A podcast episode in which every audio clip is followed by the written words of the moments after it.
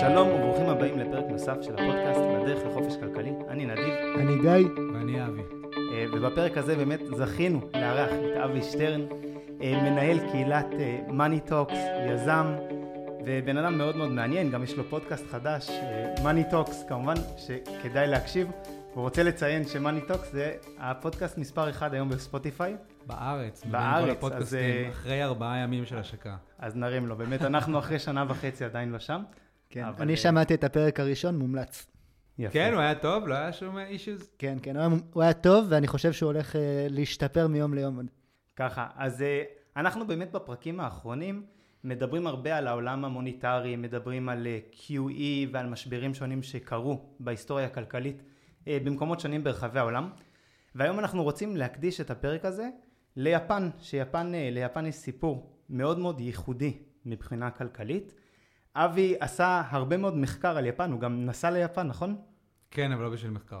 לא, לא בשביל המחקר, אה, והוא כתב כמה פוסטים בקבוצה שלו על, אה, על הכלכלה של יפן, ואנחנו באמת נלך על הקו הזה גם של הפוסטים שהוא כתב וגם קצת מעבר, אה, וננסה קצת לנתח את הסיפור הזה של יפן, ונראה לי שמקום טוב להתחיל באמת זה יפן של שנת 1945, באמת בתום מלחמת העולם השנייה. כן, אז בגדול, היפנים, so to speak, אכלו פצצה, וזה שינה להם הרבה דברים, גם מבחינה מנטלית, אמ, אומה שהייתה מאוד אימפריאליסטית ולוחמנית, ואחרי מלחמת העולם השנייה הם מתחילים לשים פוקוס על כלכלה. אנחנו רוצים לאושש את הכלכלה ולהצמיח אותה, וצמיחה היא הכל. עכשיו, ביפן זה לא היה שוק חופשי לגמרי, זה היה כלכלה מאוד מנוהלת מלמעלה. אז הממשל היפני, בשיטות, בשיטות שלו, ואנחנו נדבר על זה, פשוט אה, אה, הנדס את הכלכלה ודחף אותה כדי לצמיחה, צמיחה, צמיחה, צמיחה, צמיחה, וזה עבד. היפנים צומחים מאוד. עכשיו צריך להבין משהו על המבנה הכלכלי היפני. הם לא רגילים. זאת אומרת, זה לא שוק חופשי. זה באיזושהי מידה קצת דומה למעין קומוניזם במובן של מנוהל מלמעלה, אבל תרבות מאוד קרטליסטית. ביפן, גם במאה ה-19 שלטו משפחות כמו מיצובישי וכאלה, שהיה להם אוסף של חברות ומפעלים וכאלה, ויש המון קשרי הון שלטון, וקראו לזה, למודל, כשזה היה במאה ה-19, קראו לזה זייבצו. אז זייבצו היה משפחות יפניות עם קרטלים, מפעלים, והייתה שם איזושהי שחיתות שקשורה לייצור נשק וכולי וכולי. אה, מלחמת העולם השנייה פוררה את המודל הזה, אז זייבצו, רק כדי שיחליפו אותו במשהו אחר שנקרא קיירצו. וקיירצו זה עוד סוג של קרטל, שמאופיין בכך שמתקבצות אוסף של חברות, נגיד חברת רכב אחת, חברת מוצרי אלקטרוניקה, בנק וכולי וכולי, מגוון של כמה חברות, ומתקבצים ביחד לייצר מין קבוצה כזאת כמו שמש, שכל קבוצה ביפן כזאת דואגת לעצמה. אז נגיד יש לך את חברת הונדה, חלק מקבוצה, מיצובישי חלק מקבוצה, אה, סוני, אקאי וכו' וכו' וכו' וכו'. אז יש לך מקבצים של חברות מגוונות. יש במין- בזה משהו שהוא שונה מקונגלומרט מודרני, שיש לנו נגיד גם בארצות הברית או באירופה? אז קונגלומרט כשהכל באותה בעלות, ושם זה היה מין מבנה של חברותה של כמה חברות, והרעיון שהחברות האלה דואגות אחת לשנייה. הבנק בתוך קבוצה כזאת של קיירצו מספק לחברות בקיירצו מימון, הן קונות אחת מהשנייה מוצרים, הן קונות גם מניות אחת מהשנייה. ואתה יודע, כשזה זה מין מראית עין של תחרות, כי יש הרבה חברות, אבל בפועל יש אה, אה, התאגדות קרטליסטית. וכל זה גם מאוד מחובר לשלטון. כי יש משהו בתרבות, אה, משהו מאפיונרי בתרבות היפנית אז, כזה של, זה כמו שיש לך, אתה יודע, ביפן יש הרבה, נגיד, אה, זה כמו בקראטה, שיש לך כל מיני אה, זרמים בקראטה, ויש סוג כזה וסוג כזה וסוג כזה, ואנחנו משפחה, ואנחנו דואגים אחד לשני, אז משהו ביפן נורא אוהב את המבנה הזה של אנחנו חלק מאיזה קבוצה, חלק מאיזה ארגון, וכך גם נוצרו, אה, כך גם באופי היפני מאוד, זה שהממשל והחברות ביחד לוחצים יד ומהנדסים ביחד את ה... את הציבור הרחב שהוא כזה בגדול עבד של כל הלחצים האלה מלמעלה. עכשיו, למרות שזה נשמע כמנגנון שהוא לא כל כך יעיל, כי הוא לא מאפשר תחרות ובאמת price discovery, עדיין אנחנו מכירים שהשנים האלה אחרי מלחמת העולם השנייה היו אה, שנים של צמיחה אדירה בכלכלה היפנית. כן, כי אם אתה נותן פקודה לרכיבים במנוע לפעול, אז הם פועלים. אם אתה אומר כסף, תסתובב, אז הוא מסתובב. זאת אומרת, תיאורטית, אם יש לך החלטה של כל השחקנים פועלים יחדיו לבצע משהו ויש לך ציות מוחלט, למה שזה לא יעבוד? פשוט שהמניע הוא לא אה, אורגני, המניע הוא מנוהל. אתה מבין? כן. איך באמת אה, הסיטואציה הזו שארצות הברית מנטרלת את הצבא היפני, והצבא היפני בעצם אחרי מלחמת העולם השנייה, אסור, לו, אסור ליפן להחזיק צבא, והם באמת אה, פונים לתעשייה. מה, מה גורם להם להצליח בשוק הבינלאומי? כלומר, למה יפן היא כזאת כוכב עולה בשנים האלה? נרטיב הרבה פעמים סוחף מדינות לאיזשהו, לאיזושהי הצלחה. נגיד הסינים מונעים על ידי איזשהו נרטיב שסוחב אותם כבר עשורים רבים. אז ליפנים היה נרטיב. היכו אותנו קשה אחרי המלחמה, איבדנו את הדבר האחד שאתה יודע, היינו ידועים בו, שזה אימפריאליזם ולוחמים, אז עכשיו לאן נפנה את כל האנרגיה שלנו? טוב, ניקח את כל המרץ הזה ונפנה אותו לתוך תעשייה. אז באיזשהו מקום זה נשמע לי כמו דרייב מספיק חזק. כן, יש שם גם תרבות עבודה מאוד מאוד, אה, מאוד רצינית, אנשים מאוד מסורים למקומות העבודה שלהם. אנשים נשארים במקום העבודה, ממש כל החיים בונים שם אה, קריירה, שזה משהו שהוא מאוד טוב לחברות עסקיות. ובאמת גם היין היה יחסית מטבע, יחסית מטבע זול, היה מאוד קל להעסיק יפנים בעצם, ליפנים היה יתרון מאוד גדול בתור, בתור יצואנים. והם הצליחו גם כן ליצור הרבה מאוד מתחים, שאנחנו עוד מעט נדבר עליהם, שנדבר על, על הסכמי הפלאזה, פלאזה אקורדס, שבאמת היפנים מתחילים לייצא מוצרים באיכות מאוד מאוד גבוהה, ולהתחרות במחירים עם חברות אמריקאיות ותיקות כמו uh, General Motors ו-IBM וכולי. יש משהו במדינות אסיאתיות שלפחות ה... יש פלח מסוים באסיה שאני מזהה אותו כסוג של צייתנות. אמ, זה קיים בעיניי אצל הסינים, גם התאילנדים וגם היפנים, יש משהו באזור הזה ששומע על הריבון. מצאו גם הרבה דמיון בין היפנים לגרמנים בהמון מובנים. היפנים מצייתים להוראות מלמעלה, הם מקבלים את, הריב... את, ה... את הריבונות, העובדים באמת עובדים המון שעות, חיים בתנאים לא טובים, אבל עדיין ממשיכים למרות הכל. אז משהו במסוגלות שלהם להיות מאורגנים, נגיד שלדעתי בברית המועצות זה הצליח פחות באיזושהי מידה. בסופו של דבר. אבל המסוגלות שלהם להתארגן בקבוצות, להקשיב לריבון ומאפשר שליטה רבה מאוד מלמעלה, זה יכול להיות איזשהו מנוע שדוחף כלכלה לשגשג למרות שהיא לא שוק חופשי לגמרי. עכשיו אנחנו מגיעים נגיד לשנות ה-70 וה-80, מוצרים יפנים זה הדבר הכי חם בעולם. זה הסין כמו שהכל יוצר בסין היום, אז הכל יוצר ביפן, אבל גם היה להיט ונתפס כבאיכות טובה. אה, להורים שלי היה סובארו יפנית, ומכשירים של סוני זה הדברים הכי נחשקים, זה כמו האפל של היום.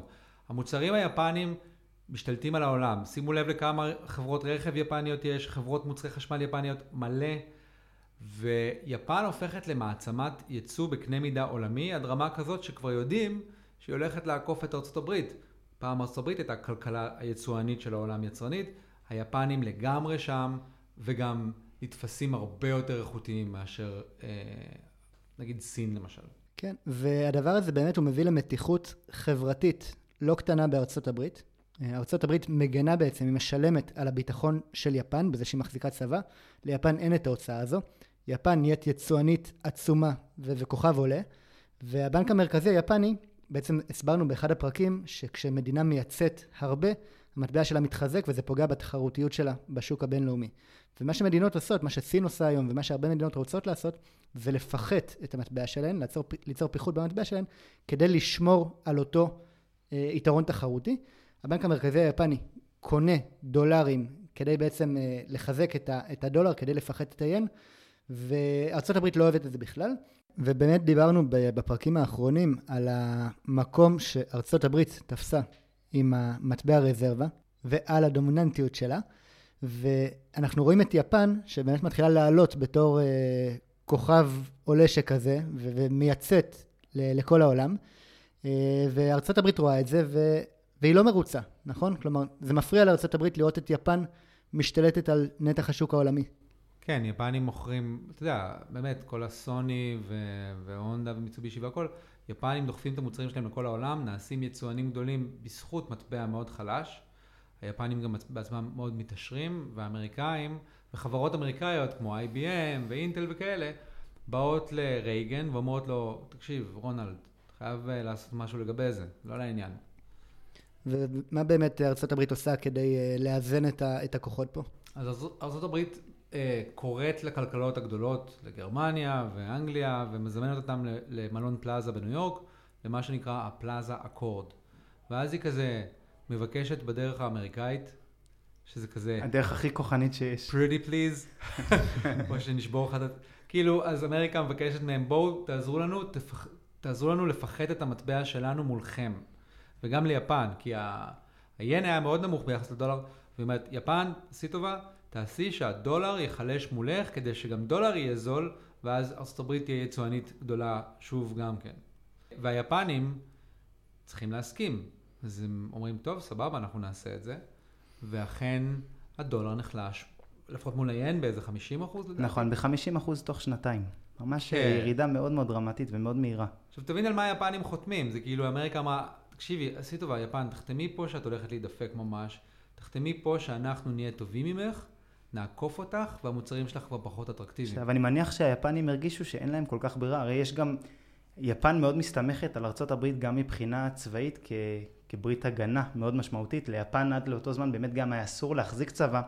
חלק מאותה מגמה זה שגם אמריקאים בארצות הברית יש הרבה מאוד לחץ, הרבה מאוד תסכול, שאומרים גם היפנים נהנים מזה שיש להם הוצאה ממשלתית מאוד קטנה על החזקה של צבא, כי בעצם היה להם צבא מאוד מאוד סימבולי, וגם הם מייצאים לכל העולם ולוקחים לנו את התפקיד, חברות כמו פורד וכמו שאמרת IBM וג'נרל מוטורס מאוד מאוד הרגישו את הפגיעה הזאת בכיס. עכשיו מה שקורה שם זה שהיפנים מצד אחד הסכימו לזה, מצד שני זה ביאס אותם ממש. אז הם אמרו, טוב, אנחנו צריכים לעשות משהו בבית. אז ביד אחת הם עושים את זה, הם זורמים עם המניפולציות בשווקי המטח, וביד השנייה הם אומרים, טוב, איך אנחנו בכל זאת נעודד את הפעילות הכלכלית ב- ביפן? ומורידים ריביות בבית. עכשיו, וזה בשנת 85 מתחיל איזושהי סאגה חדשה. ריבית נמוכה ביפן, כסף מוזרם לכלכלה ומחפש להיכנס לאיפשהו. ולאן הוא נכנס? למניות ולנדל"ן. נכון. עכשיו הסברת לי, אבי, שיש איזשהו אלמנט מיוחד בצורה שבה היפנים מנהלים את, את החשבונות, או את הראיית חשבון שלהם, נכון? שהם רושמים רווחים בצורה מסוימת. אז כן, זה נקרא הנדסה פיננסית בתרגום אה, מיפנית, ובנקים נגיד ביפן עשו את זה הרבה. מה שקורה זה שעסק אמור לדווח, יש הבדל בין רווחים שעשית מהפעילות הרגילה שלך לרווחים שעשית מדברים שהם לא הפעילות הרגילה שלך. אז אם אני חברת נעליים, הפעילות הרגילה זה נעליים וכל רווח אחר הוא לא. בנקים ביפן אמורים להרוויח מריביות, מהלוואות, ובמקום זה הם הרוויחו מלקנות מניות בין היתר של חברות בתוך אותו קיירצו שהבנק השתייך אליו. אז הבנק קונה מניות של חברות, החברות קונות מניות אחת של השנייה, המניות עולות, הבנק מרוויח על תיק המניות שלו, והם דיווחו על זה כאילו זה רווחים מפעילות רגילה. עכשיו מה הבעיה? אז הם, הבנקים מרוויחים הרבה, אבל ממניות, והם בעצמם מוציאים המון מזומנים מעצמם כדי לקנות מניות. אז מבחינת רווחיות, רווח עולה, אבל תזרים שלילי. ובנוסף גם באותו זמן בנקים בשנות ה-80 התחילו להציע ריבית על העו"ש בגלל התחרות ביניהם, וזה גם הכניס אותם לאיזושהי מצוקת נזילות. אז רווח עולה, מזומנים יורדים, לא בריא. כן, והרווח שעולה הוא לא הרווח האורגני של אותו חברות, הרווח מהפעילות. באמת, באותם שנים זה שנים שסין מצליחה לצמוח בצורה מאוד מאוד משמעותית. יש הרבה יותר תחרות על מי, מי מייצר את המוצרים ברחבי העולם, והמכפילים מגיעים להיות אה, מאוד מאוד גבוהים. אני קראתי שהמכפיל של הניקי אה, בשנות ה-80 המאוחרות עמד על סביבות ה-60, שזה מכפיל, אם אנחנו חושבים היום על ה-S&P שנחשב היום יחסית יקר, הוא בערך חצי מזה, ועוד אנחנו רואים שבאותה תקופה החברות לא באמת הרוויחו בצורה ישרה מהפעילות השוטפת שלהם את אותם רווחים, כנראה שהמכפיל האמיתי היה אפילו עוד יותר גבוה אה, באותה תקופה, ומתחילה להיווצר באמת אה, בועה פיננסית, גם בנדל"ן וגם בשוק ההון.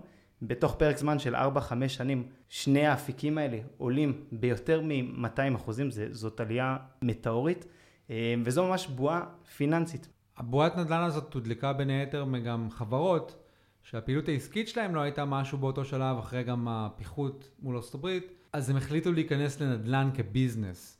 אז כולם בנדל"ן, כסף זורם לנדל"ן, הבנק המרכזי היפני מזרים המון כסף, שנכנס לנדל"ן, וצריך גם להבין שהמבנה הכלכלי ביפן הוא כזה, שיש להם מה שנקרא guidance window, כלומר, הממשל מחליט לאיזה ענף יוזרם עכשיו כסף, והבנק המרכזי מבצע זאת.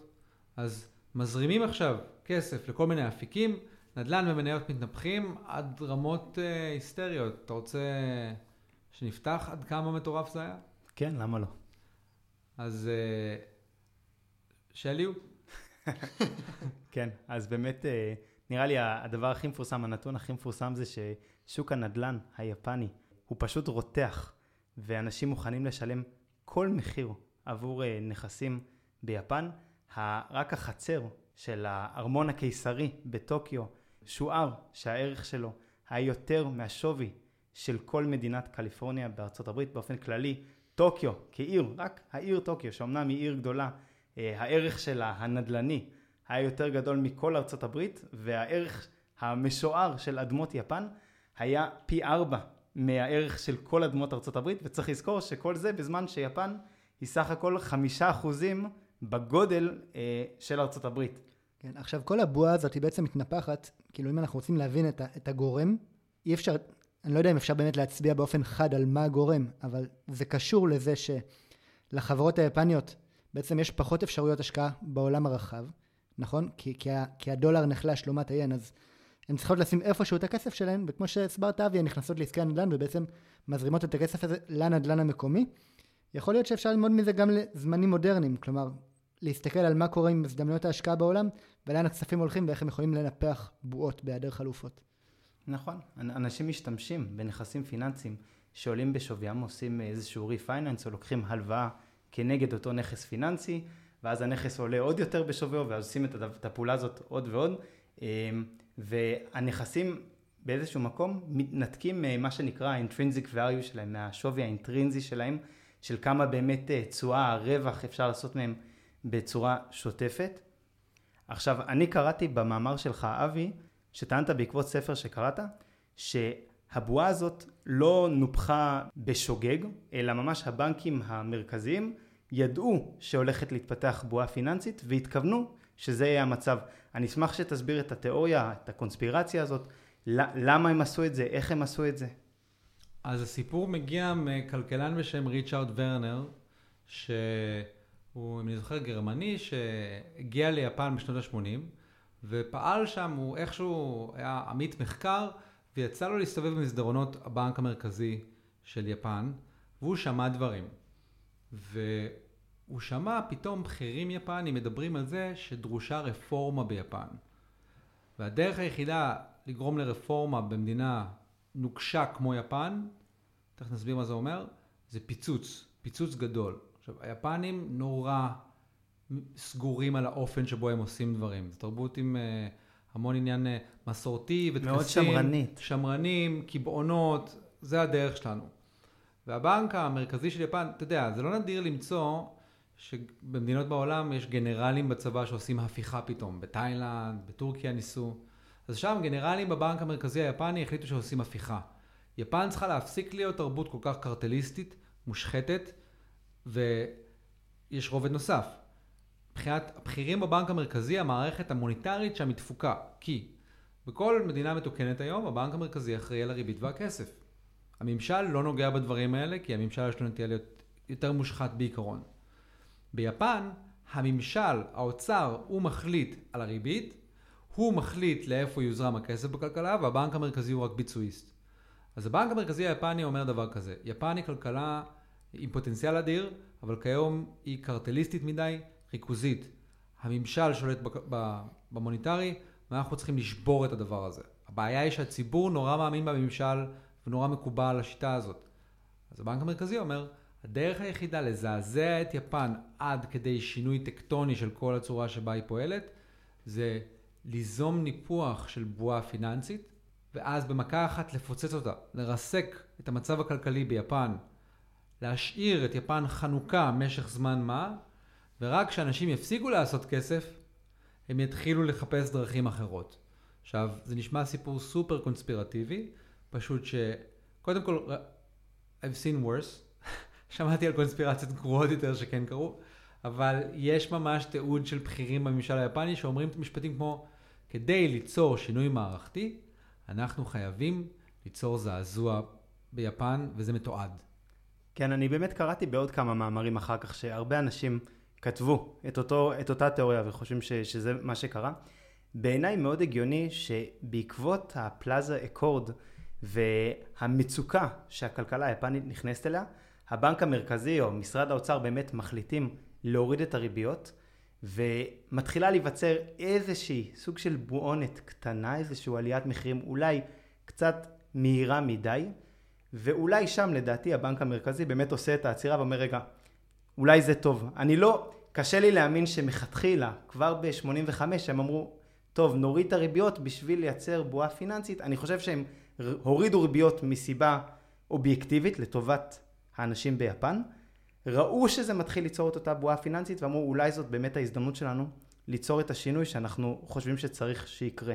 עכשיו הבועה הזאת באמת אה, נמשכת עד אה, סוף שנות ה-80 באמת אה, עד היום האחרון נכון? עד היום האחרון של כן. 1989 mm-hmm. מה קורה ב-1990? הבנק המרכזי אחרי שיש כבר המון אשראי בסיסטם היפני מעלה ריבית אתה אמרת שזה היה כזה מחצי אחוז עד שישה אחוזים בזמן קצר. זה העלאת ריבית היסטרית, ועוד כשיש כל כך הרבה חוב, זה יכניס אותך למצוקה. ברגע שמעלים ריבית, יש discount לכל הנכסים הפיננסיים. זה באופן אוטומטי מקטין שווי של נכסים פיננסיים, גם נדל"ן, גם מניות.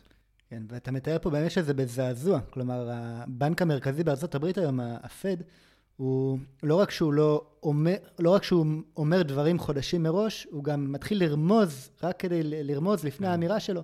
מדבר על מהלך שהוא, שהוא בלי, בלי שום אזהרה מוקדמת, שגם בארצות הברית בשנות ה-70 אה, וולקר בזמנו העלה את הריביות בלי שום אזהרה מוקדמת.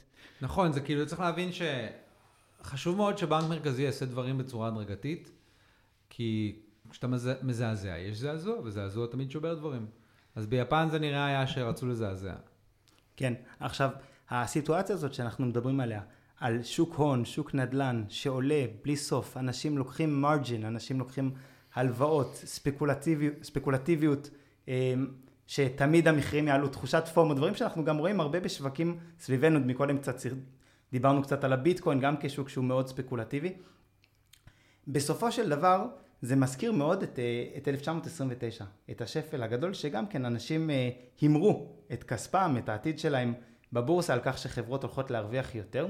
אנחנו מכירים שבסופו של דבר במשבר של השפל הגדול מה שהיה צריך לעשות זה פעילות שרוזוולט, אה, כמו שדיברנו, ב- לוקח, מה, לוקח מהאמריקאים את הזהב שלהם בכוח ומפחת את ערך הדולר ובעצם מדפיס כסף, בעצם מוסיף כסף לכלכלה. לכאורה הטקסטבוק אמור להיות פה אותו דבר, יש פה בועה פיננסית, היא מתפוצצת. בנק מרכזי, אם הוא רוצה, יש לו כלים מאוד פשוטים למנוע את הפיצוץ הזה, לא? הם פשוטים, אבל בעיקרון מצופה מבנק מרכזי ברגע שיש אה, משבר, להוריד ריביות, להזרים כסף לכלכלה, אה, ויש עוד כל מיני דרכים, לעודד ייצוא וכו'. זה נראה היה שהבנק המרכזי היפני באופן מאוד אקטיבי אה, חונק כל מאמץ התאוששות, ואם קונים את הסיפור המקורי אז זה היה חלק מהעניין, כי הוא אומר, אוקיי, נפלנו, אם מהר מאוד נתאושש, היפנים לא יבינו שצריך שינוי. כדי להעביר את המסר שצריך שינוי, צריך להחזיק את הכרית על הפרצוף של הכלכלה היפנית. צריך שיהיה כואב. צריך לשסע, לשסע בעצם בין הציבור לבין הממשלה. זה, זה חלק מה... זה אחת התוצאות שהם רצו להשיג, ובהמשך אנחנו נראה שהם השיגו את זה. מה שקורה זה ש... אז הבנק המרכזי היפני חונק את הכלכלה, לא מזרים כסף אחרי המשבר. בנוסף, היו, הממשלה אומרת, טוב, בואו נפחית, נפחת את היין, בואו נוזיל את היין מול המטבעות האחרים, נעודד את הייצוא. אז מה שעשה הבנק המרכזי זה עיקר את המהלך הזה. ביד אחת הוא פיחת את היין, ביד השנייה הוא ספג את היין אמ, ועיקר אותו בחזרה. והיו עוד כל מיני אמצעים שהם לא בחרו פשוט לא להשתמש בהם ופשוט הכניסו את הכלכלה היפנית למחנק אשראי מטורף. אה, אין אשראי, אין פעילות עסקית. גם... איך, איך הבנק המרכזי היפני יכול לעשות כזה מהלך? בעצם אה, הוא, הוא בצד אחד אתה אומר שהוא מפחת את, את היין, אבל הוא סוג של חונק את הכלכלה בלי שהממשלה שמה לב, או בלי שאף אחד שם לב. איך, איך, איך זה יכול לקרות, כאילו, כזה דבר, ש, שלא רואים את זה? בהכללה, אנשים שעובדים בבנק מרכזי, נגיד, אמורים להבין כלכלה וכלכלה פיננסית די טוב. אנשים שעובדים בממשלה לא בהכרח נדרשים לזה. ופקידי ממשל, לא מזלזל בהם, פשוט, אני יכול להבין מצב שבו הם לא לגמרי מבינים מה קורה. חוץ מזה, האם אתה יודע מה קורה במקום אחר בישראל?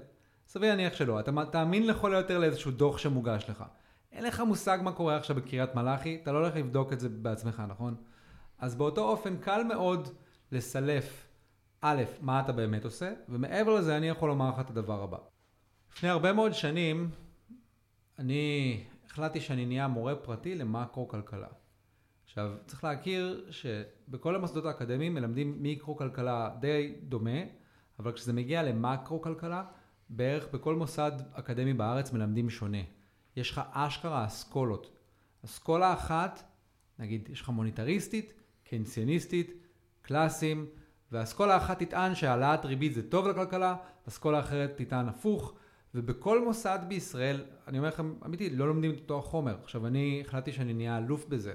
אז למדתי את חומר הלימוד של כמעט כל המוסדות בארץ, ואני יכול לומר לך שבמקרו כלכלה עדיין יש מחלוקת ודוקטרינות כאלה, שאני יכול לטעון בפניך בתוקף שאם נעשה X זה יאושש את הכלכלה, בזמן שאדם אחר טוען שאם נעשה X זה יפגע בכלכלה, כך שאין פה צדק. אין פה איזו דוקטרינה אחת ידועה שימושית שבהכרח נכונה, וכך אני מאמין שתמיד אפשר למכור איזשהו סיפור שלא, לא, הפעם אתה יודע, עליית הריבית היא אומרת שבלה בלה בלה. כן, אני חושב שהם באמת סיבנו פשוט את האוצר. הם, הם ניסו להגיד, תשמעו, אנחנו מנסים להוריד את הריביות, אבל זה לא מצליח לנו. אנחנו לא יודעים למה זה לא מצליח, זה אמור להצליח. ובאמת, כמו שאמרת, פקידי, פקידי אוצר, זה, זה לא התחום שלהם, אנשי, אנשי ממשל. ו, ובאמת הבנק המרכזי מצליח להרים עליהם בשביל לגרום למשבר הזה להימשך. המשבר הזה לפעמים קוראים לו העשור האבוד.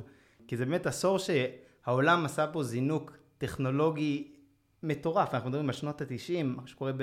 בארצות הברית, באירופה, יפן פשוט נשארת מאחורה בתוך משבר דיפלציוני מאוד מאוד עמוק. הסיבת מוות הנפוצה ביותר לגברים בגילאי 20 ו-30 היא התאבדות באותה תקופה. יותר מ-200, אם אני זוכר, 212 אלף חברות פושטות רגל באותה תקופה. מדובר בתקופה שהיא תקופה מאוד מאוד קשה לכלכלה היפנית. הבנק המרכזי ממשיך לשים את הרגל על הגז ועל הגז של הריביות הגבוהות לא מאפשר את הנזילות שהשווקים צריכים בשביל להתאושש. זאת אומרת, הם הורידו ריבית, אבל לא שחררו נזילות. אה, כך שבפועל כסף בחוץ לא היה. עכשיו, הממשל היפני ניסה לסייע ב spending. זה הביא למצב שיפן יש לה חוב לאומי עצום. פעם אחרונה שבדקתי איזה 250 אחוז מהתוצר. כן, 250 אחוז. זה מקום ראשון בעולם. ארה"ב, מה היא נמצאת? על 140, משהו כזה? כן, 130 ומשהו. כן. עכשיו, זה באמת עובד לבנק המרכזי של יפן. בשנת 97, אה, הם באמת, יש רפורמה, העם יוצא כנגד הממשלה, הוא תופס את הממשלה כאשמה באותו משבר פיננסי, ודורש רפורמה פיננסית מאוד מאוד רחבה, שחלק ממנה זה באמת ניתוק בין הבנק המרכזי לבין הממשלה הריכוזית. עכשיו, השאלה ש, שעולה לי, לכאורה הבנק המרכזי של יפן השיג את מטרתו בשנת 97. אם, אם אני הייתי כותב את הסיפור הייתי אומר טוב ואז מה שהם עשו זה הם הורידו את הריביות והכל happy and dandy כמו שאומרים הכל, הכל נפתר והכלכלה היפנית חוזרת לצמוח אבל זה לא בדיוק מה שקרה נכון? צריך להבין שיפן יש לה מאפיינים מאוד ייחודיים בלי שום קשר. זאת אומרת, קודם כל יש שם בעיה דמוגרפית. זאת אומרת, קודם כל יש שם בעיה מנטלית. היפנים אה, במשבר הזה התחילו לאגור מזומנים. אני לא יודע אם זה קשור, אבל כשהייתי ביפן אני יכול לומר שהם, אה, כרטיסי אשראי זה לא דבר נפוץ. הם בעיקר על קאש, היפנים. והיו כמה סיטואציות שלא היה עליי מזומן, אז אמרו לי כאילו, טוב, אז אל תשלם, כי אין לך, איך, כי אנחנו לא יכולים אשראי. אז היפנים קודם כל יש להם איזו מנטליות כזאת של אה, מין אה, מחזיקנות כזאת, אז זה הגיוני בעיניי שמחזיקים גם שטרות במזרן. ברגע שהשטרות שלך לא בבנק, אז הבנק לא מלווה כנגדם. אז זה דבר אחד, זו תכונה שאני יכול לדמיין עליהם. דבר נוסף, יש שם עניין דמוגרפי. יש שם ילודה נמוכה. אמ, תוחלת חיים מאוד מאוד גבוהה. נכון, ו- ומהרושם שלי הם גם לא בזבזנים. אני ביפן ראיתי אנשים שנוסעים במכונית שיוצרה בשנות ה-80 והיא במצב פיקס עד היום, כאילו הם מטפחים את הרכוש שלהם, לא רק מכוניות, אני אישית יש לי תחביב לאסוף סינתסייזרים. סינתסייזרים משנות ה-80 ביפן נראים היום במצב פיקס. אז יש להם קטע של לשמור מוצרים במצב מדהים ולא לקנות עוד. וגם צריך לזכור שהמשבר, כמו שאמרת, היה דיפלציוני, אז יש ירידת מחירים, ומה שקורה במקרים כאלה, כשיש ירידת מחירים כרונית, אנשים ממתינים בדרך כלל, כי תהיה עוד ירידת מחירים, מה שגורם לעוד פחות בזבוזים. אז זה מאפיין מאוד יפני שקורה שם. דבר נוסף שהוא מאוד ביפן זה שהם יפנים. הם כמעט תמיד יפנים, כאילו 95% מהיפנים הם יפנים. הם לא בקטע של לערבב אומות אחרות שם. אז אם אתה יפני ואתה אין לך ילודה, זה לא ישתנה. אלא אם כן תביא, לא יודע, עם חרמן אחר. כן, זה שבאמת לא מאפשרים כניסה לזרים, בטח מבחינה של הגירה, לא מאפשרים הגירה של אה, זרים, כי היפנים מאוד שמרנים לשמור על המסורת שלהם, על התרבות הייחודית שלהם, זה לא מאפשר דם, דם צעיר, בשפה שלי אני אגיד, איזושהי כניסה של דם צעיר למערכת, שדם צעיר הוא בדרך כלל זה ש... הרי אם אנחנו עושים חלוקה שהיא גסה, אנשים צעירים עובדים מאוד מאוד קשה ומקדמים את הכלכלה, אנשים שהם מבוגרים יותר, הם עובדים פחות, הם נחים יותר ולוקחים יותר משאבים מהכלכלה, וזה איזון שצריך להישמר, ושיש אוכלוסייה שסך הכל הגיל הממוצע הוא יחסית יותר גבוה, אז יש יותר אנשים שלוקחים מהכלכלה, מאלה שתורמים לתוך הכלכלה ומצמיחים אותה, וזו בעיה גדולה שקורית ביפן באמת בכל מקרה באותם שנים. עכשיו, יפן מתחילה איזשהו תהליך ראשוני של התאוששות באמת, החל מ-2001 הריביות מתחילות קצת לעלות עד 2004-2005, הדבר הזה מתפוצץ בבועה הפיננסית של 2007-2008 בארצות הברית, אה, והם לא מצליחים באמת להתאושש, אנחנו בעצם נכנסים מהעשור הראשון של העשור האבוד הראשון, שזה 1990 עד 2000 או 2001, לעשור האבוד השני שלהם, באמת המשבר בארצות הברית רק מסתיים, הבורסה קורסת עד אה, מרץ 2009 והמשבר הפיננסי בארצות הברית באמת מסתיים פחות או יותר ב-2010-2011 ובאותו זמן נולד ביפן מושג חדש שאנחנו שומעים עליו הרבה מאוד בתקשורת וזה quantitative easing, הרחבה כמותית. מה זה בעצם הרחבה כמותית? איך שאתה מבין אותה? אוקיי. Okay. בנק מרכזי הוא יצרן הכסף, הוא כמו משאבה גדולה, הוא מזרים כסף לכלכלה כשצריך והוא סופג כסף מהכלכלה. הבנק המרכזי פועל דרך uh, זכיינים, בנקים מסחריים. אז יש לך לאומי הפועלים דיסקונט וכולי. אז הבנק המרכזי מחובר לבנקים מסחריים והם מחוברים ללקוחות. נגיד שאתה רוצה שבנקים מסחריים ייתנו יותר הלוואות. לבנקים המסחריים יש חשבון בנק אצל הבנק המרכזי, זה נקרא רזרבה. אז נגיד שרזרבה היא כספת שיש ללאומי בבנק המרכזי, תאר לך שיום אחד הבנק המרכזי אומר, היי בנק לאומי, יש לך הפתעה הבוקר, בוא תראה. בנק לאומי אומר, מה, בשבילי? קיצור, מה שקורה זה שהבנק המרכזי מוסיף לרזרבות כסף, אוקיי? אז עכשיו לבנקים המסחרים יש יותר כסף ברזרבות שלהם אצל הבנק המסחר... המרכזי, וזה אמור לאפשר להם לתת יותר הלוואות, כי הם מלווים כנגד המזומנים שברשותם. אז בעצם quantitative easing זה אומר בואו ניצור, נגדיל את הרזרבות, את המזומנים של הבנקים המסחריים, זה בטח יגרום להם להלוות יותר כסף. בעצם שיטה להגדיל את הנזילות בשווקים. בדרך כלל מה שקורה זה שהבנק המרכזי קונה נכסים פיננסיים דרך המערכת הבנקאית, בדרך כלל מדובר באג"ח, אנחנו נראה שביפן זה לא נגמר שם, ובדרך הזאת הבנק המרכזי מקבל את האג"ח, הבנק המסחרי מקבל את הרזרבות, והבנק המסחרי יכול להפוך את הרזרבות האלה למזומן אם הוא נותן הלוואות לתוך הכלכלה. עכשיו, האם הדבר הזה עבד ביפן? הם, הרבה דברים לא עבדו ביפן. זאת אומרת, בוא, בוא נעצור שנייה ונבין. אחרי 2010 אנחנו רואים התאוששות בשווקים ביפן, בסדר? השווקים עולים שם. אבל צריך להבין במה זה היה כרוך. זאת אומרת, הרבה מאוד מאמצים לאושש את הכלכלה לא עזרו, ואז ב-2012 עלה לשלטון שינזו אבה, שהביא איתו את מה שנקרא אבנומיקס זה נקרא, ומ-2013 הבנק המרכזי היפני התחיל לקנות מניות, פשוט קונה מניות. לדעתי הערכות מדברות על משהו כמו שהבנק המרכזי היפני מחזיק ב-70-80% מהמניות. מה-ETFים, כן. מה-ETFים כן. של ה... למה בעצם הוא עושה את זה? כדי להרים את שוק המניות היפני, או כלומר... הכל קשור להכל, אתה מבין? נכסים פיננסיים משמשים, אתה יודע, ברגע שהשוק עולה, אנשים נעשים עשירים יותר. אתה עשיר יותר, אפקט עושר גורם לך לבזבז. בזבז מחיה את הכלכלה. אבי, אמרת בצורה שבעיניי מאוד נכונה, שהבנק המרכזי ביפן רצה לשנות את המערכת, רצה לזעזע אותה, הוא גרם להיווצרות של בועה פיננסית, הוא נתן לבועה הפיננסית הזאת להתפוצץ, ואחרי שהבועה הזאת התפוצצה, הוא לא מיהר להיכנס ולהציל את הכלכלה, כי הוא ידע שאם הוא יציל את הכלכלה מהר מדי, המערכת תחזור להיות בדיוק כמו שהיא הייתה, ולא ייווצר הלחץ הציבורי שהיה צריך להיווצר בשביל ליצור שינוי שהוא משמעותי. השאלה שבאמת בוערת בי כשאני חושב על יפן, אני אומר דבר כזה. בשנת 97 באמת הבנק המרכזי ביפן מקבל את מבוקשו. יש רפורמה בכלכלה ומפרידים בין הממשלה לבין הבנק המרכזי, כמו בשאר המדינות העולם הנאורות המערביות. עכשיו, היינו מצפים שהפעולה הראשונה שהבנק המרכזי יעשה, וזה באמת מה שהם ניסו לעשות, זה טוב, עכשיו בואו באמת ננסה להילחם בדיפלציה, בואו באמת ננסה לשקם את הכלכלה, בואו נוריד את הריביות, בואו נגדיל את היצע הכסף, בואו נגדיל את היצע האשראי במשק, והייתי מצפה לראות אם אני מסתכל כאילו מדמיין איזשהו גרף, שהנה הגרף של יפן ירד מ-1990, צונח למטה עד 1997, 1997 הבנק המרכזי אומר טוב קיבלתי את הכלים שאני עכשיו רציתי בואו עכשיו נשקם את הכלכלה והגרף מתחיל לצמוח חזרה כלפי מעלה.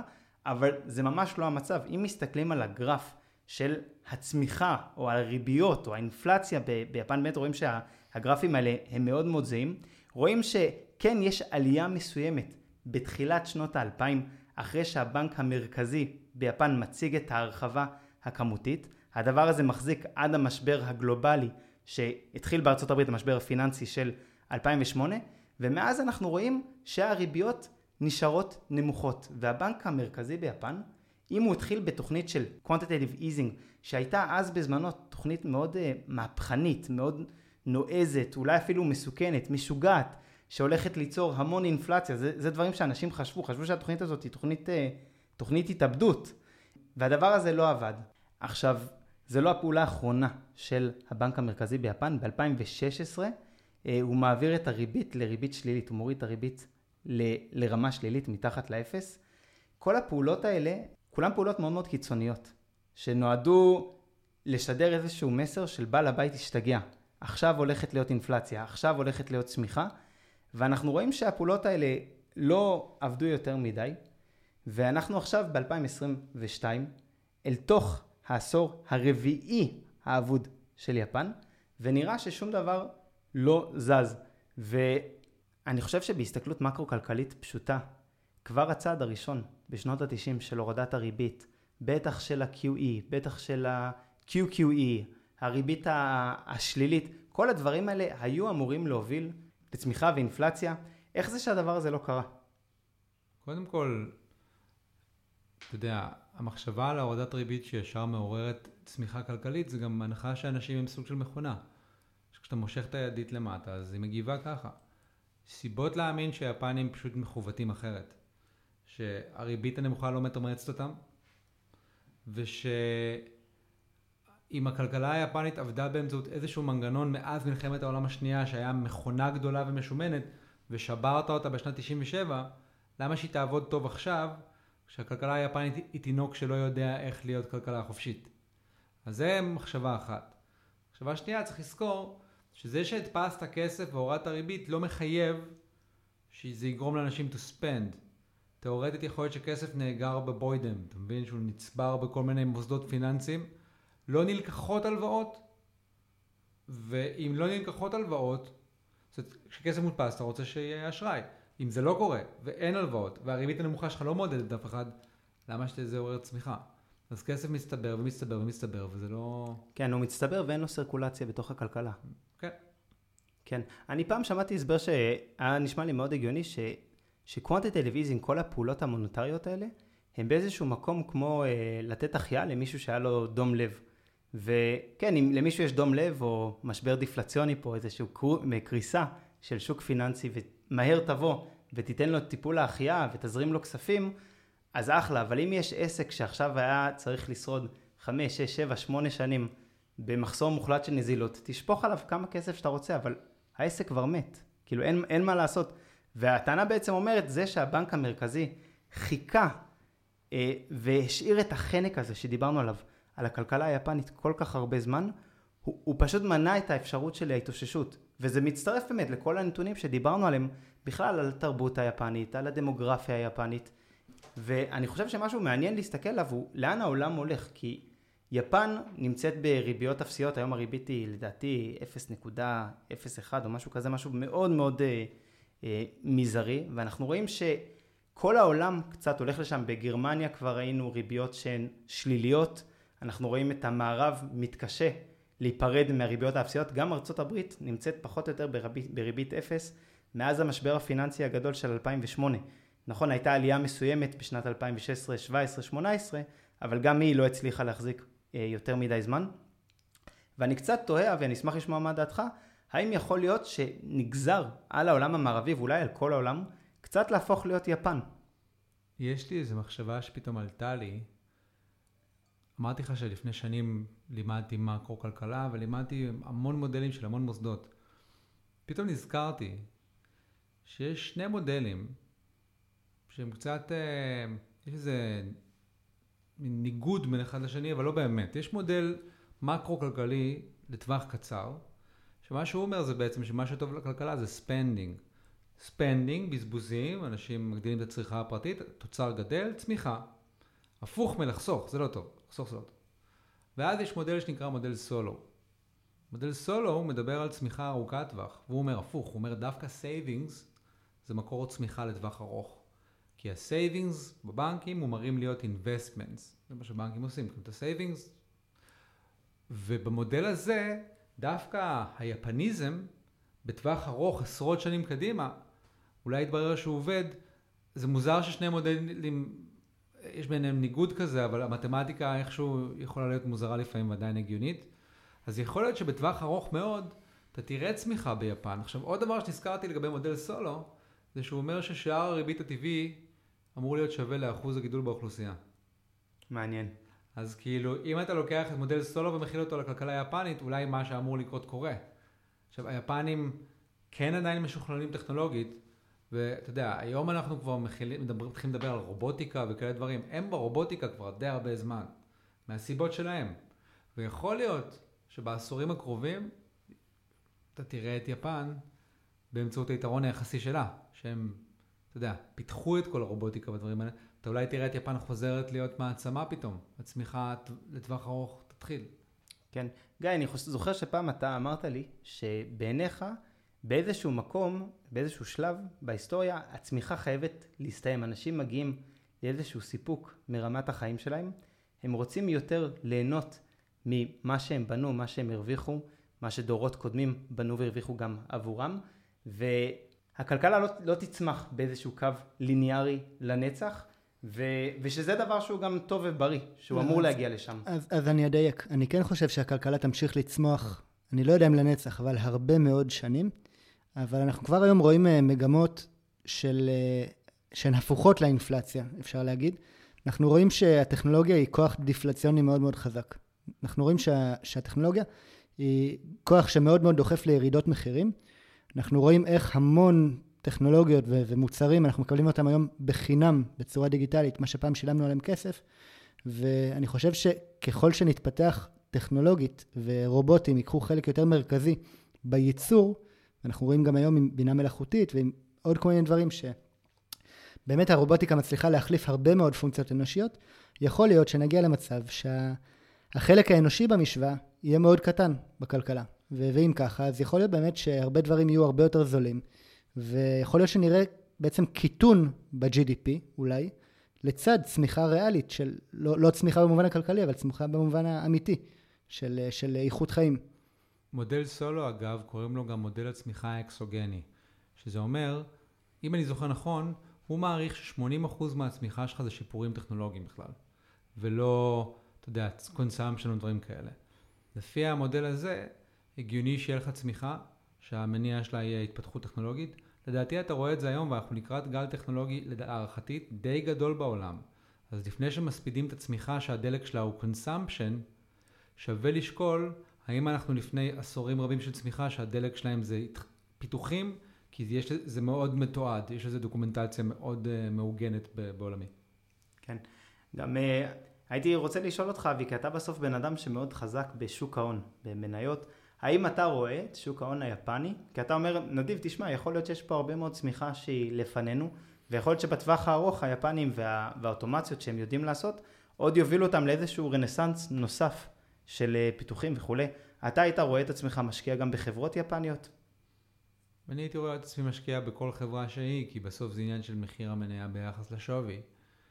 אני לא יודע מה יהיה ביפן, פשוט אני אוהב תמיד לשים שנייה את התרחיש ה-obvious שכולם אומרים בצד, ולהגיד, אוקיי, ומה אם יקרה משהו לא obvious? איך הוא יכול להיראות? אז אני אומר, הכל הסתברויות, אין 100% לכלום, אז בואו נחשוב על תרחיש טוב עבור הכלכלה היפנית, might as well. האמת היא שאין לי מושג אבל, כי אני לא ממש חקרתי את זה לעומק. כי, כי בעיניי כשאני מסתכל קצת על יפן, אני באמת שואל את עצמי, האם הם אי פעם יצליחו לצאת מתוך הסייקל הזה? אנחנו מדברים על סייקל שהתחיל לפני הרבה מאוד זמן, והם בריביות אפס, וניסו לעשות שם באמת הכל, באמת ניסו לעשות שם הכל, ו... ואני לא רואה פה שינויים שקורים. לפעמים כל מה שאתה צריך זה את הזמן, לא, לא בטוח שאתה צריך פעולה. יכול להיות שהזמן כבר יעשה את, את שלו. יש איזה גרף שאני נורא אוהב, שאמרו אותו בעצם על uh, כמות הנפט בעולם. זה גרף שציירו אותו בצורת פעמון, ותמיד היו מראים, תראו, הנה הפעמון של הנפט. יש כזה עלייה, פעמון, מגיעים לשיא ואז זה יורד. פה יגיע השיא, בשנה הזאת יגיע השיא, ואז משנת 2000 ומשהו התחיל להיגמר הנפט עד שזה. ואז הניחו מה שקרה במציאות על הגרף פעמון הזה, ואז הראו כזה מה שקרה במציאות, בדיוק כמו פעמון, ואז לקראת הירידה, פתאום אתה רואה אחורה פנה, הגרף פשוט טס למעלה, כי הברית גילתה את פצלי השמן. אתה מבין? אז אני אומר, הרבה לפני שאתה אומר כן, ויקרה כך וכך, זה כי אתה מניח נסיעה באותו קו, באותה אנרציה, ממה שאתה מכיר. And then יש שינויים טקטונים אקסוגנים. תאר לך שיפן פותחת את השערים שלה לזרים. ואומרת, טוב, יאללה, תתרבו עכשיו, בואו תביאו מוחות חדשניים. You can never know, אתה מבין? כן. אז... האם, האם אתה מסכים איתי ש, שזו נטייה שלי, אתה יכול להגיד גם שלא, גם גיא, אני שואל אותך, שהכלים המוניטריים הם לא הכלים שיעזרו ליפן לצאת מהמשבר הזה. כאילו הכלי שאתה דיברת עליו עכשיו, של, של ילודה, של שינוי דמוגרפיה, של הגירה, הוא באמת כלי אה, רב עוצמה שיכול לשנות את המצב לגמרי. אתם חושבים שכלים מוניטריים יכולים לעשות את מה שהם לא עשו כבר יותר משני עשורים? יש תופעה שנקראת מלכודת נזילות. היא מתרחשת כאשר הצפת את השוק בהמון כסף והורדת ריבית לרמות אפסיות. דמיין איזה מין ישורת כזאת שבה אם תציף בעוד כסף, כמה הריבית עוד תרד? נגיד, אני, נגיד שאתה צוחק עכשיו, ואני בא לדגדג אותך, כמה עוד תצחק? אז באותה מידה כשיש המון כסף והריביות כבר מגיעות לישורת, תדפיס, תדפיס, תדפיס, לא תצליח ליצור צמיחה כי לא תוכל להפחית את הריבית, ובמקרים כאלה הדרך לעורר צמיחה בצורה מניפולטיבית, אם אתה רוצה, זה התערבות פיסקלית. זאת אומרת, הגדלת תקציב ממשלה. עכשיו, אני לא יודע אם זה קשור לגמרי, אבל יש לי השערה. כשהייתי ביפן, אתה יכולת לראות, הבתים של אנשים, או חדרי מלון והכול, נורא מיושן. נורא לא, לא, לא שיפצו הרבה שנים, הכל נשאר די מוזנח, אבל כשאתה עוצר בדרך, בכביש, בשירותי דרכים, השירותים שם, toilets, וואו, מהחלל החיצון, כאילו שאתה רואה ששפכו עליהם תקציב ממשלתי מטורף. אז הממשלה היפנית שופכת המון כאילו כסף על התשתיות שם ביפן. אמ, אכן יש סיבה לחשוב שאולי המוניטרי יאבד אפקט, כאילו יאבד, חסר אפקט, ואולי טכנולוגיה חדשה ותקציב אה, ממשלתי, עם דגש על טכנולוגיה חדשה, יכול להקפיץ את המדינה הזאת. אם ו... כן, אני מאוד מתחבר, אבי, למה שאמרת על האופי היפני. כי בסוף, כל הכלכלה בסוף היא לא כסף. כסף הוא, הוא סוג של לא רלוונטי ברמה מסוימת לכלכלה. כלכלה היא איך אנשים מחליפים ביניהם סחורות, שירותים, איך אנשים מתנהגים, וכל הרעיון של מדיניות מוניטרית היא לתמרץ אנשים להתנהג בצורה כזאת או אחרת. ומה שאתה מתאר באמת על ההתנהגות היפנית, על החסכנות שלהם, על, על הצניעות שלהם אולי בבזבזנות. אני לא יודע אם מדיניות מוניטרית יכולה באמת לשנות את זה, יכול להיות שהיא יכולה להשפיע, אה, אבל זה באמת, דיברנו כמה פעמים לאורך הפודקאסט על להסתכל על התמונה הגדולה באמת, וזו בסוף התמונה הגדולה באמת, וכל השאלות המוניטריות הן שאלות, אם זה יצליח או לא, הן שאלות של איך הציבור יגיב להן. האם הוא ישנה את ההתנהגות שלו ובאיזה צורה או שלא. כן. יכול להיות שמה שיפן צריכה זה מנהיג חדש, אה, כריזמטי וסוחף, שייצור איזשהו שינוי לאומי, אני לא יודע. אולי לא. כן. טוב, באמת זה, זה נושא מרתק, ו, ויש עליו הרבה גישות, אם סתם ת- מי שמאזין יקרא, ב, יקרא ב, באינטרנט, יש הרבה כלכלנים שונים שמסבירים בכל מיני דרכים את מה שקורה ביפן, ומנסים להסביר את הפנומנה הזאת שקוראים לה יפן, ואנחנו מן הסתם נחכה ונראה, אולי באמת אה, יפן תחזור ל- לימי תהילה נוספים. טוב, אבי, תודה רבה שהיית איתנו. ו- בכיף, היה שמח. תודה שהאזנתם לפרק נוסף של הפודקאסט בדרך לחופש כלכלי. אתם מוזמנים לעקוב אחרינו בדף הפייסבוק, לשאול שאלות, להעיר הערות. איננו יועצים פיננסיים, ולכן יש לקחת כל מה שנאמר בפודקאסט בערבון מוגבל. אנחנו בסך הכל משתפים אתכם בדרך שלנו לחופש כלכלי. בהצלחה.